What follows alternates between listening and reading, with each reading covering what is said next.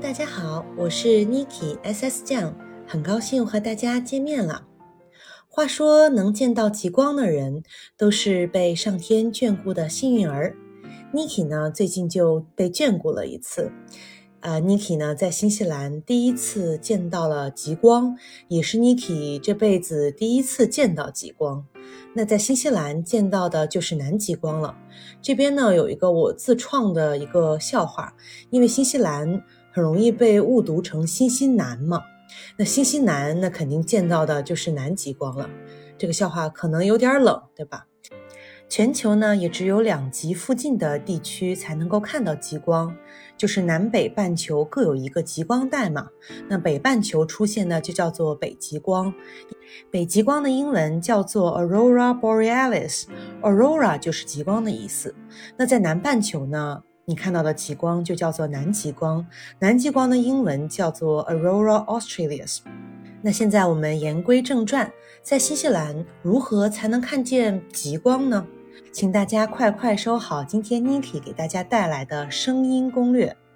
南极光和北极光一样，这种现象呢，就是由于南北极上空的大气原子与带电的粒子碰撞而产生的。一般呢，极光呈现的颜色有紫色、绿色、黄色和蓝色，它就像一个巨大的木莲一样，在夜空之中会发生奇妙的粒子碰撞之后的一种有颜色的奇幻的魔术。那么很多人就会认为，大家用肉眼就能够看到这种颜色多姿的各种各样颜色的极光，但实际上呢，却并没有大家想的那么的美丽。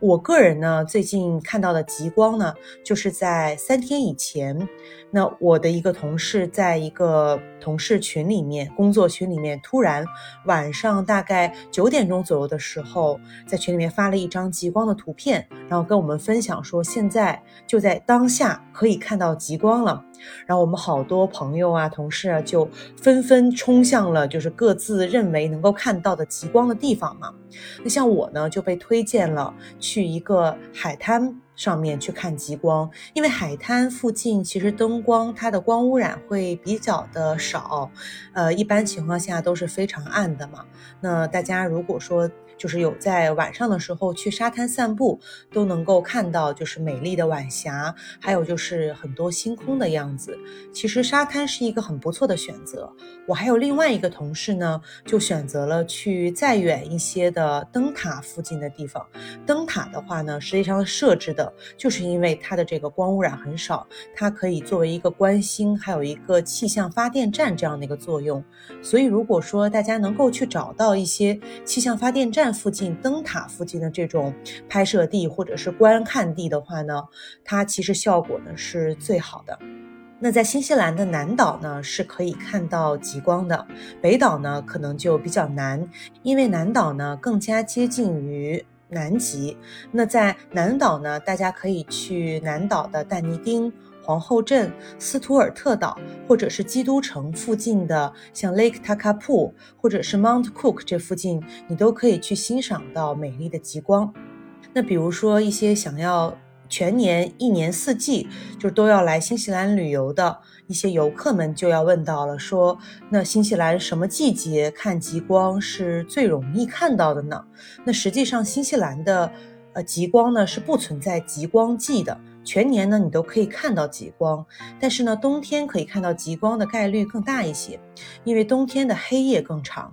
但是 Niki 呢就非常的幸运了，因为现在的新西兰呢是属于夏天，而且是挺热的时候了，就是盛夏了。那我。在三天以前是看到了非常强的极光的，所以很不容易。夏天看到极光呢是非常少见的，而且很多人来新西兰长居了以后，可能几年或者是十几年都没有见到过极光。所以如果说大家能来新西兰，然后能看见极光的，真的属于幸运儿了。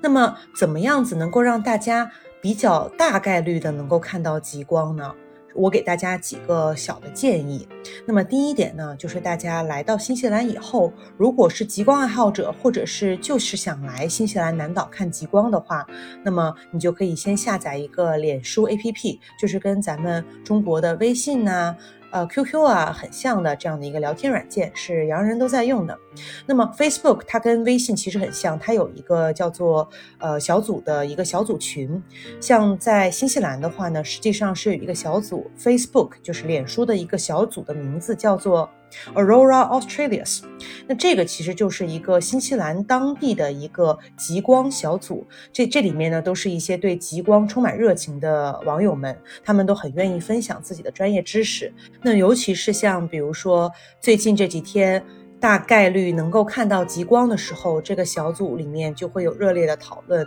而且会精确到几个小时或者是几十分钟，然后呢，给大家精确到在哪些地方看是最漂亮的。所以呢，如果说想来看极光的，一定要加 Facebook 的这个小组。那么第二个。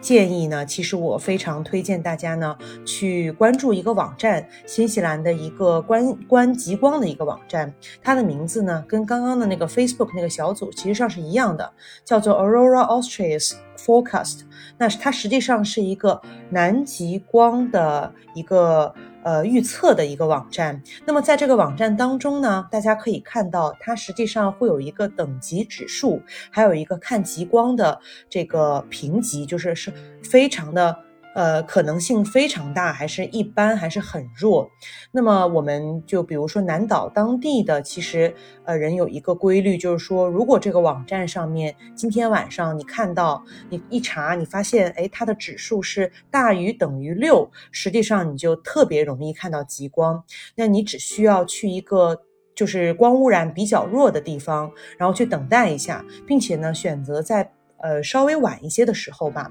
如果说是太阳刚刚下山，然后呢，这个月亮刚刚起来的时候，实际上看极光呢会比较弱。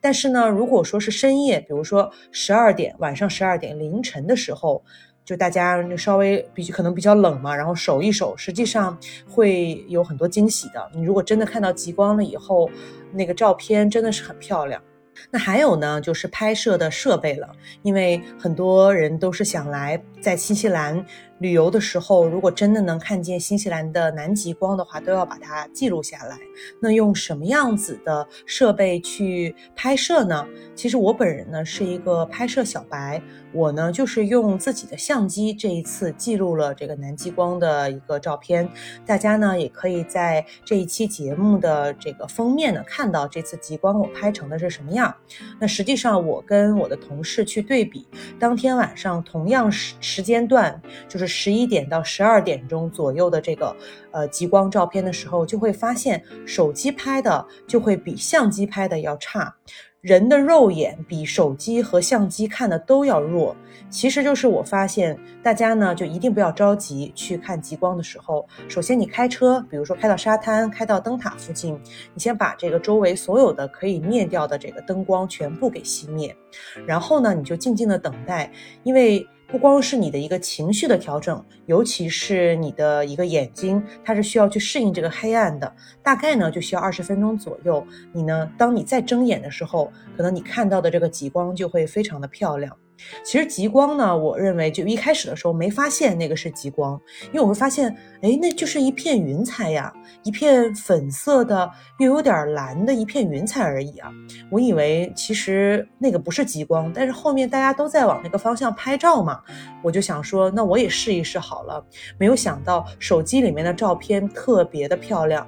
嗯，有星星啊，然后也有这个极光，它在变换的那种样子，闪烁的那种感觉，就它不只是云层，因为肉眼看不到特别特别惊艳的极光，你的手机和相机会特别的好。还有一些特别幸运的幸运儿，或者是专门是。呃，有一些极光爱好者，他知道今天晚上可能有非常漂亮的极光，他要感受一次乘坐飞机去看极光，实际上是一个特别不错的体验。就是我身边就有朋友啊，他们就会在那个极光特别强的那天晚上，会去选择。从北岛或者是从南岛的这个北端，然后坐飞机到南岛的南端去乘坐一班这样的飞机，然后呢预定一个靠窗的座位，这个时候你就可以在座位上欣赏极光飞，就是飞机飞行过极光区域的那种感觉，就是像一个绝美的色彩的一个舞蹈一样，就你会觉得真的是人生都值得了。